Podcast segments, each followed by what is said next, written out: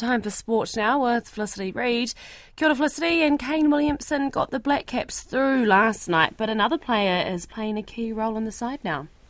Yes, Money. Black Caps all-rounder Daryl Mitchell credits a solid grounding in the domestic game for his rich vein of form in the Test arena. Mitchell scored 102 and 81 and bowled 19 overs in the first Test win over Sri Lanka in Christchurch. In 17 matches, he scored five Test centuries and now has an average of 59. 31 year old Mitchell says going through some tough times and learning his craft at domestic level has served him well. I think when you play, I think it was eight, nine years of domestic cricket beforehand, you you work out how hard it is to, to get to this moment, to play, represent your country, and you're just really grateful for the opportunity and, and just try and do it with a smile on my face and, and puff my chest out and take it on. Meanwhile, Sri Lanka captain Dimuth Karunaratne has confidence in his side to rebound strongly in the second test.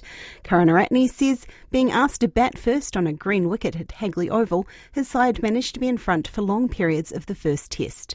We did a really good job. 350 is a good score in the first innings. We did really, really great job. So I'm not worried about the boys. They they are out and uh, give their best. Yeah, unfortunately we were in the losing side, but as a captain, I'm really happy the way uh, boys played. The second test starts at Basin Reserve on Friday.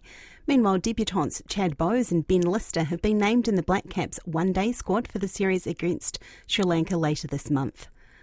Olympic high jump champion Dick Fosbury has re- who revolutionised the event with a radically different jumping technique that was eventually named after him, has died aged 76. Fosbury won gold in the high jump at the 1968 Olympic Games in Mexico City, where he jumped back first to clear the bar, a technique that has since been named the Fosbury flop and is used by all high jumpers today. The American set a then Olympic record of 2.24 metres to take the gold and change the sport forever. Nā porongo ha